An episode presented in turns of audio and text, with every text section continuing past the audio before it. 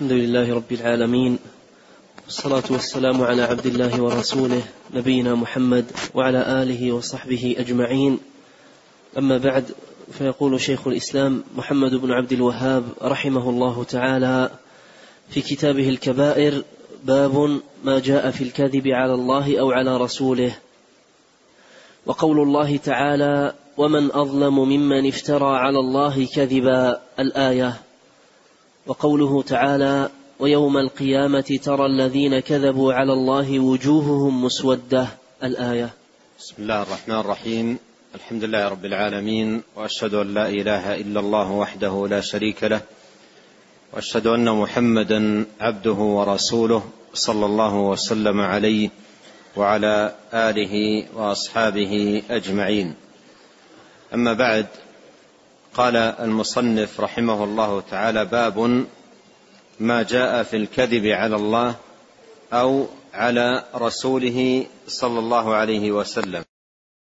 أي أن من جملة الكبائر العظيمة والآثام الخطيرة الكذب على رب العالمين سبحانه أو الكذب على رسوله عليه الصلاة والسلام.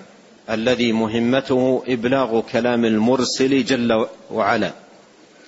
فالكذب على الله جل وعلا ليس كالكذب على أي أحد وكذلك الكذب على رسوله عليه الصلاة والسلام ليس كالكذب على أي أحد. وذلك أن كلام الله عز وجل وحي تتبين من خلاله الأحكام والشرائع والأوامر والنواهي والحلال والحرام. ولهذا قال الله عز وجل ولا تقولوا لما تصف ألسنتكم الكذب هذا حلال وهذا حرام لتفتروا على الله الكذب فالذي يكذب على الله سبحانه وتعالى يتضمن كذبه على الله إما أن يحل شيئا أو يحرم أو يبيح شيئا أو يمنع وهذا كله ليس إلا لله رب العالمين. فمن كذب على الله عز وجل فقد باء بإثم عظيم وذنب كبير.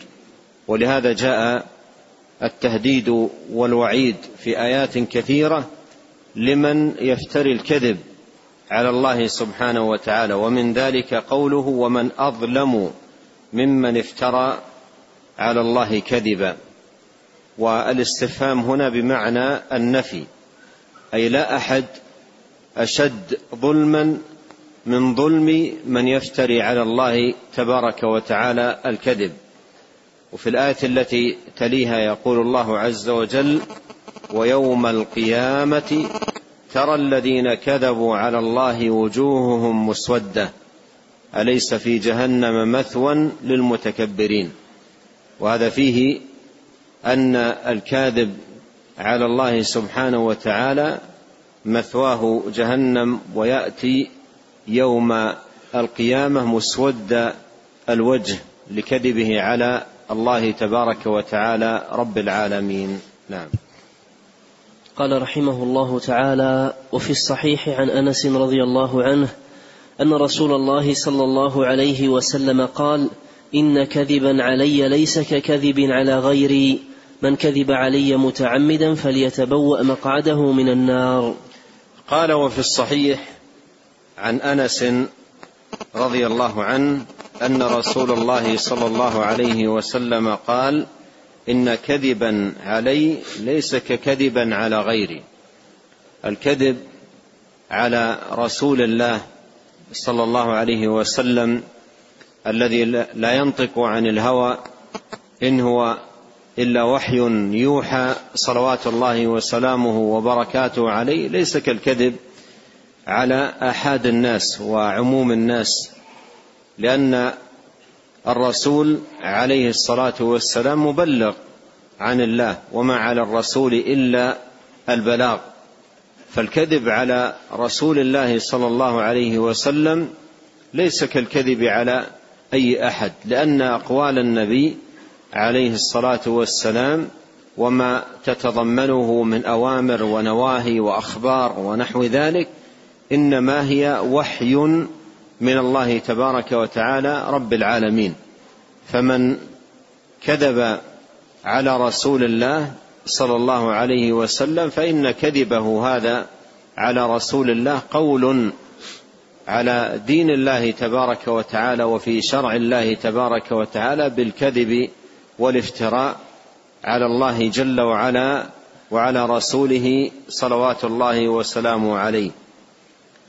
قال إن كذبا علي ليس ككذب على غيري. من كذب علي متعمدا فليتبوأ مقعده من النار.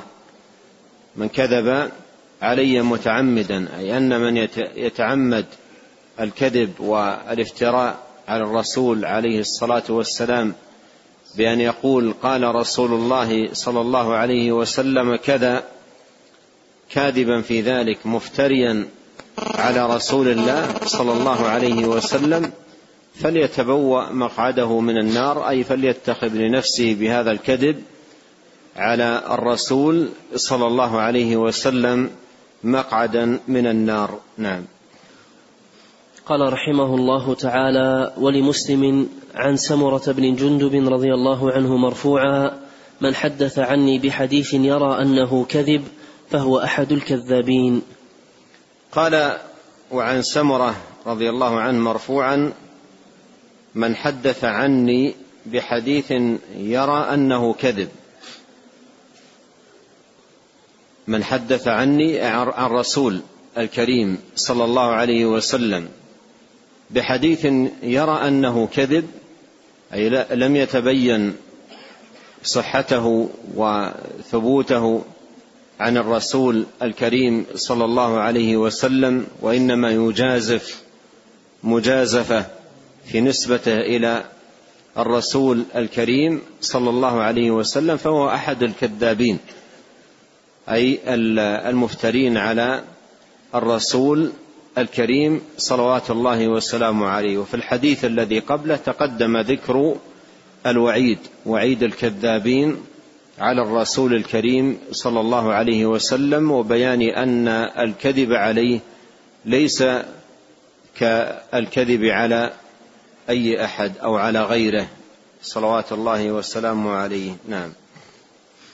قال رحمه الله تعالى باب ما جاء في القول على الله بلا علم وقول الله تعالى قل إنما حرم ربي الفواحش ما ظهر منها وما بطن والإثم والبغي بغير الحق. إلى قوله وأن تقولوا على الله ما لا تعلمون قال أبو موسى من علمه الله علما فليعلمه الناس وإياه أن يقول ما لا علم له به فيكون من المتكلفين ويمرق من الدين قال باب ما جاء في القول على الله بلا علم باب ما جاء في القول على الله بلا علم. القول على الله جل وعلا بلا علم من أكبر الكبائر وأعظم الموبقات وهو البوابة التي يدخل منها كل باطل وضلال. فإن مبنى كل باطل وضلال القول على الله سبحانه وتعالى بغير علم. وهل وجد الشرك بأنواعه والبدع بأصنافها والضلالات بأشكالها المتنوعة إلا بالقول على الله سبحانه وتعالى بلا علم.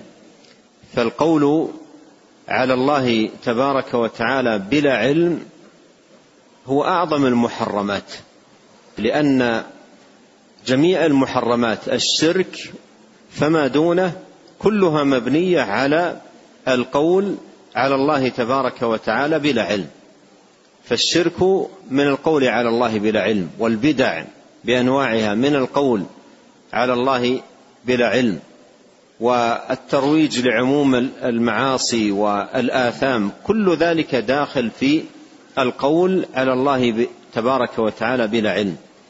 وقد أورد رحمه الله تعالى هذه الآية الكريمة قل إنما حرم ربي الفواحش ما ظهر منها وما بطن والإثم والبغي بغير الحق وأن تشركوا بالله ما لم ينزل به سلطانا وأن تقولوا على الله ما لا تعلمون. هذه الآية تضمنت المحرمات الخمس التي اتفقت جميع الشرائع شرائع الأنبياء عليهم صلوات الله وسلامه على تحريمها. وذكر ترتيبها في هذه الآية من الأخف إلى الأشد ولهذا ختمت بأشدها وهو القول على الله تبارك وتعالى بلا علم. فالقول على الله بلا علم هو أشد المحرمات. وجه ذلك أن جميع المحرمات الشرك وما دونه كلها مترتبة ومبنية على القول على الله سبحانه وتعالى بلا علم. وهذا إثم وخيم وذنب عظيم. ولهذا ينبغي على الإنسان أن يكون في غاية الحيطة والاحتراز الا يقول على الله والا يقول في دين الله تبارك وتعالى إلا بالعلم اليقين العلم البين المستمد من كلام الله تبارك وتعالى وكلام رسوله صلوات الله وسلامه وبركاته عليه. قال قال أبو موسى الأشعري رضي الله عنه من علمه الله علما فليعلمه الناس. من علمه الله علما فليعلمه الناس. أي أن زكاة العلم تعليمه. وبثه ونشره وأن يعدي هذا الخير الذي أكرمه الله سبحانه وتعالى به إلى الآخرين وأن يوصل هذا الخير إلى الآخرين. من تعلم أو من علمه الله علما فليعلمه الناس وإياه أن يقول ما لا علم له به. وهذا موضع الشاهد من سياق هذا الأثر في هذه الترجمة. قال وإياه أي فليحذر أن يقول ما علم ما لا علم له به فيكون من المتكلفين ويمرق من الدين. لأنه إذا قال ما لا علم له به دخل في القائلين على الله بلا علم والقائلين في شرع الله تبارك وتعالى بلا علم وهذه أعظم المحرمات. ولهذا قال رحمه الله تعالى فيكون من المتكلفين ويمرق من الدين. نعم. قال رحمه الله تعالى وفي الصحيح عن ابن عمرو رضي الله تعالى عنه مرفوعا إن الله لا يقبض العلم انتزاعا ينتزعه من قلوب الرجال ولكن يقبض العلم بموت العلماء حتى إذا لم يبقى عالم اتخذ الناس رؤوسا جهالا فسئلوا فأفتوا بغير علم فضلوا وأضلوا. قال وفي الصحيح عن ابن عمرو عبد الله بن عمرو بن العاص رضي الله عنهما مرفوعا إن الله لا يقبض العلم انتزاعا ينتزعه من قلوب الرجال أي من قلوب العلماء لأن العلم في صدور أهل العلم العلم في صدور أهل العلم فلا ينتزع العلم الذي في صدور العلماء انتزاعا. فالعالم الذي مكن الله سبحانه وتعالى له في العلم وحصل منه قدرا ونصيبا لا ينتزع هذا العلم من صدره أو من قلبه انتزاعا. فقبض العلم لا يكون بانتزاعه من صدور أهله وحملته ورجالاته وإنما يقبض العلم بقبض العلماء يقبض العلم بقبض العلماء. فانتهاء العلم انتهاء العلم يكون بقبض العلماء وتوقف طلاب العلم عن التلقي عن العلماء. يتوقف طلاب العلم عن التلقي عن العلماء ثم البقية الباقية من أهل العلم تقبض أرواحهم فلا يبقى علم. فلا فالعلم لا ينتزع انتزاعا من صدور الرجال أي من صدور حملته ولكن يقبض العلم بموت العلماء. يقبض العلم بموت العلماء. حتى إذا لم يبق عالم حتى إذا لم يبق عالم لأن إذا قبض العلماء فلم يبق عالم لا يبقى علم لأن العلم يكون بالتلقي والتحصيل وإذا قبض العلماء انتهى العلم. هذا هو قبض العلم. إذا إذا إذا قبض العلماء فلم يبق عالم فهذا هو قبض العلم لأن العلم بعد ذلك لا يبقى ولا يكون له وجود. قال ولكن يقبض العلم بموت العلماء حتى إذا لم يبق عالم اتخذ الناس رؤوسا جهالا. اتخذ الناس رؤوسا جهالا فأفتوا بغير علم فضلوا وأضلوا. وهنا مصيبة عظيمة جدا. عندما يصدر للعلم من ليس من أهله ومن ليس من حملته ثم الناس يتقاطرون عليه يسألونه ويستفتونه ويستشيرونه وليس من أهل العلم. يتخذه الناس راسا وهو ليس من أهل العلم ولا من حملة العلم. فيقول على الله بلا علم. وهذا أيضا فيه مصيبة أخرى وهي أن الترأس بلا علم باب شر على الإنسان وعلى الآخرين. باب شر على الإنسان نفسه وعلى الآخرين. لأن الأسئلة ستكثر عليه والناس يأخذون ويتلقون منه فإذا كان ذلك على غير علم وعلى غير بصيرة بدين الله تبارك وتعالى فإن هذا يكون من أعظم أبواب فتح آه، الشر ونشر الضلالة والباطل. وقوله في هذا الحديث لا يقبض آه، العلم انتزاعا ينتزعه من قلوب الرجال. من قلوب الرجال. فيه التنبيه إلى مكانة القلب ومنزلته العلية في حفظ العلم وأن العلم هو ما كان في الصدور صدور آه، الرجال حملة العلم. صدور الرجال حمله العلم فالعلم ما حواه الصدر. ما العلم ما حوى القمطر؟ العلم ما حواه صدر آه، آه، الرجال ضبطا له وتحصيلا واتقانا وعلى كل الشاهد من هذا الحديث لهذه الترجمة باب ما جاء في القول على الله بلا علم أن العلم عندما يقبض بقبض حملته يتخذ الناس رؤوسا جهالا فيكون من شأن هؤلاء الرؤوس القول على الله تبارك وتعالى بلا علم افتاء وتعليما ودعوه بلا بلا علم فيكون على أيدي هؤلاء الضلال يضلون في أنفسهم ويضلون الآخرين. نعم. قال رحمه الله تعالى باب ما جاء في شهادة الزور وقول الله تعالى واجتنبوا قول الزور. قال باب ما جاء في شهادة الزور. شهادة الزور. الزور يطلق على كل باطل. الزور يطلق على كل باطل. وقول الله سبحانه وتعالى واجتنبوا قول الزور أي اجتنبوا كل قول باطل. فكل قول باطل يعد زورا. كل قول باطل يعد زورا. يجب على المسلم أن يجتنبه غاية الاجتناب.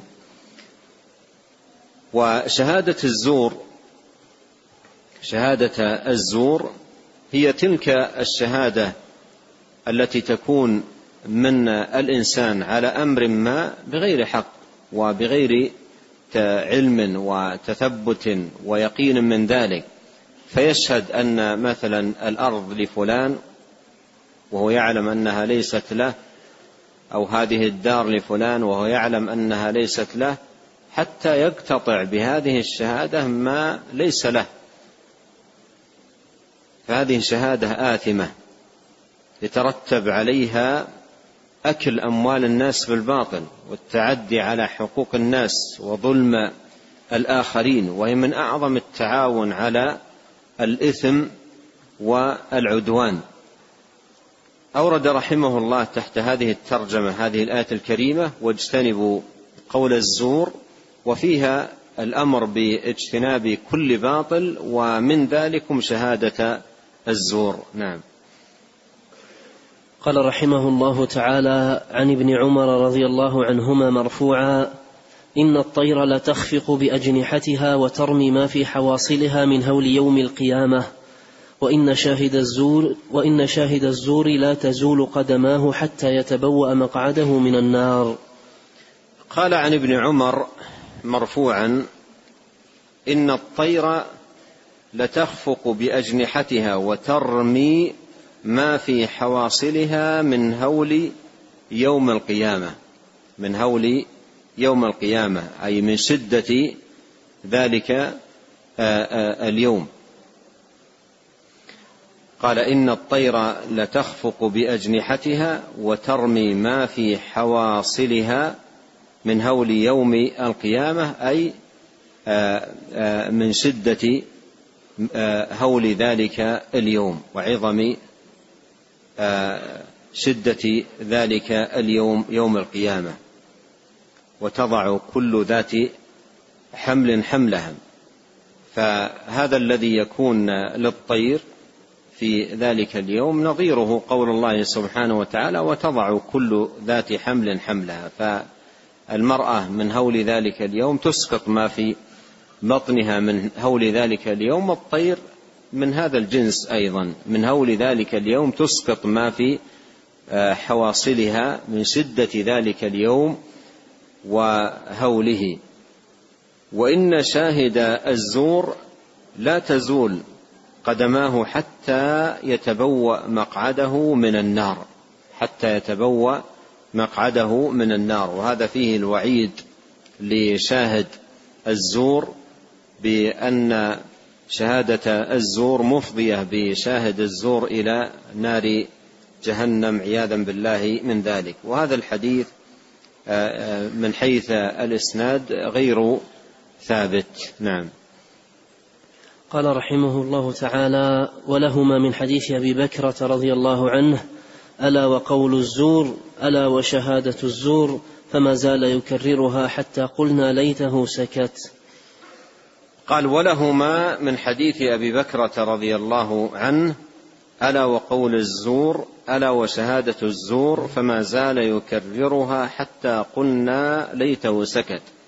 أول هذا الحديث أن النبي عليه الصلاة والسلام قال ألا أنبئكم بأكبر الكبائر؟ قلنا بلى يا رسول الله. قال الإشراك بالله وعقوق الوالدين وشهادة الزور. ألا وقول الزور ألا وشهادة الزور فما زال يكررها حتى قلنا ليته سكت.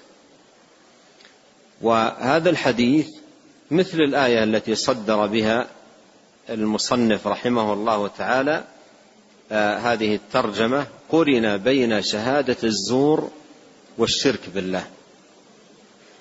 قرن بين شهادة الزور والشرك بالله. فشهادة الزور وقول الزور قرن مع الشرك في القرآن والسنة. في القرآن في هذه الآية فاجتنبوا الرجس من الأوثان واجتنبوا قول الزور حنفاء لله غير مشركين به. وفي هذه الآية الكريمة قرنت شهادة الزور بالإشراك بالله. قال ألا أنبئكم بأكبر الكبائر الإشراك بالله وعقوق الوالدين وقول الزور. فقرنت شهادة الزور مع الشرك في القرآن وفي سنة النبي عليه الصلاة والسلام مما يدل على خطورة شهادة الزور. وتكرار النبي عليه الصلاة والسلام ألا وقول الزور ألا وشهادة الزور هذا التكرار تأكيد للتحريم وبيان لغلظ هذا الجرم وعظم هذه الكبيرة. نعم.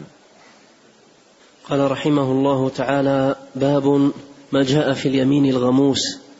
قال عن ابن مسعود رضي الله عنه مرفوعا من حلف على مال امرئ مسلم بغير حقه لقي الله وهو عليه غضبان ثم قرأ علينا رسول الله صلى الله عليه وسلم إن الذين يشترون بعهد الله وأيمانهم ثمنا قليلا قال باب ما جاء في اليمين الغموس باب ما جاء في اليمين الغموس. اليمين الغموس هي اليمين الفاجرة اليمين الكاذبة التي يقتطع بها آه، حق الآخرين ظلما وبغيا وسميت غموسا لأنها تغمس صاحبها في النار وتكون سببا لغمس صاحبها في نار جهنم. قال باب ما جاء في اليمين الغموس أي من الوعيد الشديد وعظم العقوبة لمن كان كذلك. قال عن ابن مسعود رضي الله عنه مرفوعا من حلف على مال امرئ مسلم بغير حقه لقي الله وهو عليه غضبان. من حلف على مال امرئ مسلم بغير حقه. أي حلف ليقتطع مال امرئ مسلم. وبتلك اليمين يريد آه، أن أن يأخذ بها ما ليس له. فيحلف أن هذا المال له أو هذه الأرض له أو هذا البيت له أو نحو ذلك كاذبا ليأخذ حق غيره بلا بتلك اليمين. قال لقي الله وهو عليه غضبان. لقي الله وهو عليه غضبان. وهذا يدل على أن هذا العمل من الكبائر لأن كل ما كان من موجبات غضب الله سبحانه وتعالى وسخطه جل وعلا فهو من كبائر الذنوب فهو من كبائر الذنوب. ثم قرأ علينا رسول الله صلى الله عليه وسلم إن الذين يشترون بعهد الله وأيمانهم وهذا موضع الشاهد ثمنا قليلا أي يحلفون الأيمان الكاذبة ليقتطعوا بها من المال ما ليس لهم به حق. نعم. قال رحمه الله تعالى ولمسلم عن أبي أمامة رضي الله عنه مرفوعا من اقتطع حق امرئ مسلم بغير حق لقي الله وهو عليه غضبان وفي رواية فقد أوجب الله له النار وحرم عليه الجنة وقال رجل وإن كان شيئا يسيرا يا رسول الله؟ قال وإن كان قضيبا من أراك. قال ولمسلم عن أبي أمامة رضي الله عنه مرفوعا من اقتطع حق امرئ مسلم بغير حق لقي الله وهو عليه غضبان. اقتطع أي أخذ حق امرئ مسلم بغير حق وإنما أخذه ظلما. أخذه ظلما واعتداء على حقوق الآخرين. بغير حق لقي الله وهو عليه غضبان. قال وفي رواية فقد أوجب الله له النار وحرم عليه الجنة. أوجب له النار وحرم عليه الجنة. قال فقال رجل وإن كان شيئا يسيرا أي وإن كان هذا الذي اقتطع شيء قليل وشيء يسير قال ولو قال وإن كان قضيبا من أراك. ولو كان قضيبا من أراك. أي ولو كان عود مسواك أو شيء قليل جدا. وهذا فيه أن اقتطاع حقوق الآخرين واستلابها وأخذها بغير حق لا فرق بين قليل أو كثير. هي تبقى حقوق للآخرين قليلها وكثيرها سواء. لا يحل للإنسان أن يقتطع من حقوق الآخرين لا قليل ولا كثير كل ذلكم حرام. وإذا كان أيضا يحلف اليمين الكاذبة الفاجرة ليقتطع بها فهذا أعظم جرما. ويمينه تلك تغمسه في نار جهنم. وظلم الآخرين ظلمات يوم القيامة. وهذا فيه التحذير والإنذار الشديد من الظلم للآخرين واقتطاع اموال الناس بغير حق وأن الحقوق كلها تؤدى يوم القيامة لأصحابها. تؤدى لأصحابها يوم القيامة. ويوم القيامة لا ليس هناك دراهم ولا دنانير وإنما رد الحقوق يكون بالحسنات والسيئات. رد الحقوق يكون بالحسنات والسيئات. كما جاء في حديث عبد الله بن أنيس أن النبي صلى الله عليه وسلم قال قال الله تعالى آه، يحشر الله آه، العباد يوم القيامة حفاة عراة بهما. قالوا وما بهما يا رسول الله؟ قال أي ليس معهم من الدنيا شيء. ليس معهم من الدنيا شيء. ثم يقول الله تعالى أنا الملك أنا الديان. لا ينبغي لأحد من أهل الجنة أن يدخل الجنة ولأحد من أهل النار عليه مظلمة حتى اقتصها منه. ولا ينبغي لأحد من أهل النار أن يدخل النار ولأحد من أهل الجنة عليه مظلمة حتى اقتصها منه. قال حتى اللطمة. قال الصحابة رضي الله عنهم وكيف ذاك يا رسول الله؟ وهم إنما جاءوا بهما. كيف يكون القصاص؟ الأموال التي أخذوها أو استلبوها أو غير ذلك كلها لا لا تكون موجودة في ذلك اليوم. كيف ذلك يا رسول يا رسول الله؟ وهم إنما جاءوا بهما. قال بالحسنات والسيئات. ما معنى قوله بالحسنات والسيئات؟ يوضح ذلك حديث أبي هريرة في صحيح مسلم المشهور بحديث المفلس. قال عليه الصلاة والسلام أتدرون من المفلس؟ قالوا المفلس فينا من لا درهم له ولا متاع. قال عليه الصلاة والسلام إن المفلس من أمتي من يأتي بصلاة وصيام وصدقة ويأتي وقد ضرب هذا. وسفك دم هذا وأخذ مال هذا وقذف هذا فيؤخذ من حسناته فيعطون. فإن فنيت حسناته قبل أن يقضى ما عليه أخذ من سيئاتهم فطرحت عليه فطرح في النار. فالقصاص في ذلك اليوم إنما يكون بالحسنات والسيئات. إنما يكون بالحسنات والسيئات.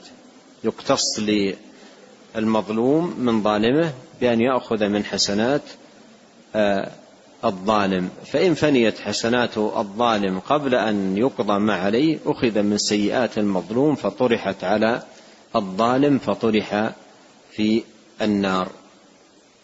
قوله وإن كان قضيبا من أراك كما تقدم يفيد أن أخذ أموال الناس واقتطاع حقوق الآخرين بغير حق لا فرق فيه بين قليل ولا كثير حتى ولو كان هذا الذي أخذ بغير حق عودا من أراك.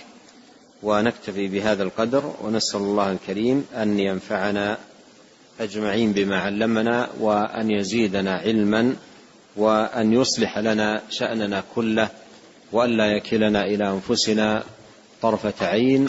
وأن يغفر لنا ولوالدينا ولمشايخنا وللمسلمين والمسلمات والمؤمنين والمؤمنات الأحياء منهم والأموات. اللهم آت نفوسنا تقواها وزكها. أنت خير من زكاها. أنت وليها ومولاها. اللهم إنا نسألك الهدى والتقى والعفة والغنى.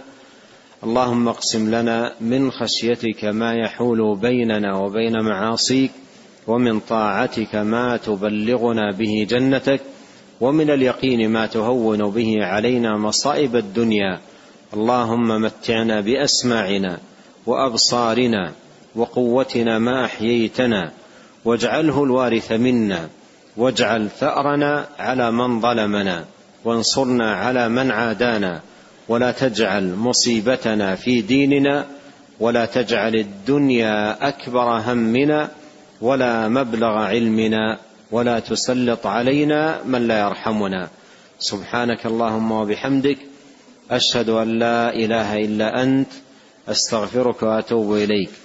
اللهم صل وسلم على عبدك ورسولك نبينا محمد وآله وصحبه أجمعين. جزاكم الله خيرا.